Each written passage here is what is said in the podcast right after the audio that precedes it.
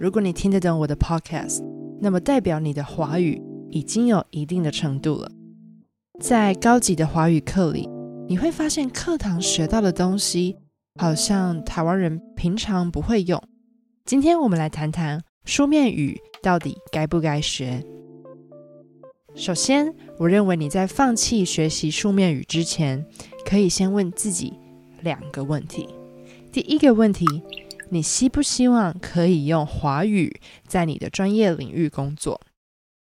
第一个问题来自于你想不想要让你的华语达到优级的程度？根据 ACTFL，书面语与口语的转换流利是优级的标准之一。如果你需要用华语来工作，你不可避免的要学习用华语来写履历。而且，如果这个工作在未来需要你用华语撰写正式文件，你就得用词精准。那么，书面语就是一个必要的东西。第二个问题，你希不希望发展出属于自己的语言风格？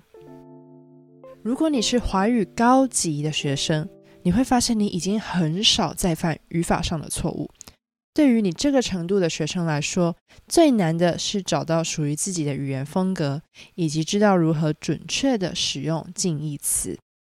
在书面语上的训练，不仅可以让原本口语就掌握的不错的你，在正式场合也能得体使用华语。对于书面语的了解，就可以帮助你找到在不同场合说话的语言风格。当然，你一定会抱怨，为什么现在课本上教的单词，台湾人在生活上也不用？这个原因在于，一般人生活中说的是口语，而书面语是用在比较正式的场合。在工作的场合，你无法避免去阅读正式文件或写正式文件。这时候，如果你能自由切换语言风格，这个能力就是源自于书面语的训练。但是，如果你不需要使用华语工作，需要学习书面语吗？当然，在这样的情况，或许你不需要使用书面语来工作。但是，如果你在台湾生活，你无法避免需要阅读，比如说阅读规定、阅读说明书、阅读药包。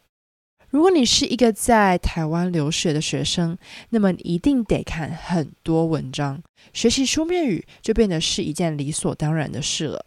再者，如果你是在台湾读大学的外国人，在毕业以前都得考过 B two 的程度，学习怎么用书面语写信，并且表达你的意见，是你需要具备的能力。书到用时方恨少。你是否曾经遇过一种情况，就是你明明在华语课上听过的东西，在你需要和人交谈或写文章时，不确定自己是否用对了，或是用得到位？在这边，我希望可以鼓励你们，不要排斥学习书面语，因为学习书面语可以让你们的华语使用能力更像母语人士。